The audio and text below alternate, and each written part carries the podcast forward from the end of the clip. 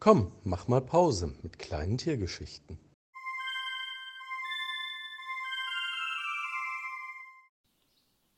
Heute einmal von dem Hof Wollfühl-Oase in Hornbad Meinberg, wo acht Alpakas, ganz viele Hühner und zwei Hunde zusammen mit Christine und Lukas glücklich leben. Teddy macht Yoga, also fast. Was ist denn da auf einmal auf dem Platz los? fragte das Alpaka Teddy seine acht Freunde. Ich habe keine Ahnung, meinte Flocke. Es sieht auf jeden Fall ganz schön komisch aus, was die Menschen dort tun. Aber es muss was Gutes oder Schönes sein, denn sonst würde ja Christine nicht mitmachen, ergänzte Bruno. Lasst uns doch einfach mal gucken gehen, meinte der Alpaka-Chef Quentin. Quentin hat auf seiner Seite übrigens einen Blitz in seinem Fell. Ob er deswegen zum Chef der Alpaka-Herde wurde? Vermutlich eher, weil er sich durch nichts aus der Ruhe bringen lässt. Langsam gingen die acht Alpakas an die vier Menschen heran. Sie hielten lieber erst einmal ein wenig Abstand. Die Menschen standen auf Matten, beugten sich nach vorn, streckten dann wieder die Hände in den Himmel und machten so eine Art Handstand oder so etwas. Sie konnten es alle nicht richtig erkennen und auch nicht richtig beschreiben. Cäsar war besonders neugierig und vor allen Dingen mutig und trabte einfach zwischen zwei Menschen hindurch, machte einen kleinen Sprung in der Luft und lief bis zum Zaun, um dann wieder mit ein wenig Abstand die Menschen beobachten zu können.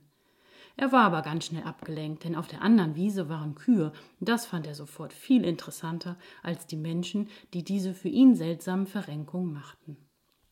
Die anderen Alpakas folgten Cäsar und gingen aber lieber langsam um die Menschengruppe herum.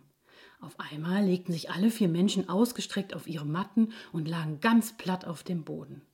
Das war Quentin nun doch nicht ganz geheuer. Waren sie vielleicht alle in Ohnmacht gefallen? Lebten sie noch? Langsam näherte er sich einer Frau, die auf dem Boden lag, aber es war alles gut. Sie atmete und sie sah irgendwie sogar recht entspannt in ihrem Gesicht aus. Anscheinend hatten diese Bewegungen vorher ihr gut getan, und jetzt lag sie dort ganz friedlich und entspannt und atmete langsam vor sich hin. Ach, ich weiß, was das ist, meinte Quentin zu den anderen. Die haben Yoga gemacht. Davon habe ich tatsächlich schon einmal gehört. Was du alles immer weißt, meinte Floyd. Vielleicht können wir ja mal mitmachen, schlug Teddy vor. Das wäre doch bestimmt auch was für uns und sehr entspannt. Na, ich weiß ja nicht, meinte Quentin. Wir können besser beim Summen entspannen oder wenn wir genüsslich nach dem leckeren Futter wiederkäuen. Und außerdem sind wir ja eh eine ziemlich entspannte Truppe, da brauchen wir kein Yoga. Ich probier's trotzdem mal aus, sagte Teddy. Ich bin einfach zu neugierig, wie Yoga so ist. Und schon versuchte er seinen Kopf zwischen zwei Vorderbeine zu nehmen, sein Hinternteil nach oben zu strecken und dabei gleichzeitig das Gewicht auf die Hinterbeine zu verlagern. Uiuiuiuiui, hörte man da Teddy nur rufen und schon hatte er das Gleichgewicht verloren und war auf die Seite geplumpst. Was machst du denn da? tönte das Huhn Puschel und kam um die Ecke des Hauses gelaufen, um auch mal zu sehen, was da so los war. Es hieß übrigens Puschel, weil es so viele puschlige Federn an den Beinen hat. Ich habe probiert, Yoga zu machen, meinte Teddy. Hast du das auch schon mal gemacht? Ich, gackerte Puschel.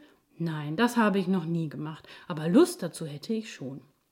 Und schaute neugierig zu den Menschen hinüber, versuchte ihre Flügel lang nach oben zu strecken und sie dann vor ihrem Körper zusammenzubringen. Aber so richtig wollte es ihr nicht gelingen, und sie guckte nur verwundert zu Teddy. Macht ja nichts, meinte Teddy. Das eine scheint ja irgendwie die Lehrerin zu sein, also lernen die anderen Menschen ja auch gerade erst, wie Yoga geht. Heißt wiederum, dass man Yoga nicht von Natur aus kann und jeder einfach ein wenig braucht, bis er es gelernt hat. Also müssen wir auch einfach nur mehr üben. Und für Alpakas ist Yoga vermutlich erst recht nicht von Geburt an vorgesehen, meinte Quentin. Lasst uns lieber mal an den Tisch schauen, wo Sie vorhin gesessen haben. Vielleicht haben Sie ein paar Krümel fallen lassen und wir können sie naschen. Da Quentin der Alpaka-Chef war, folgten die anderen sieben Alpakas und schnupperten eifrig an den Stühlen und dem Tisch, wo vor dem Yogakurs die Menschen noch gesessen hatten.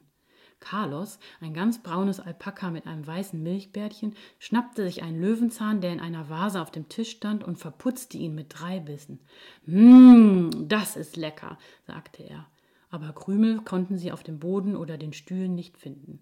Sie trotteten Richtung Stall, um Wasser zu trinken und sich dann ein wenig hinzulegen und zu entspannen.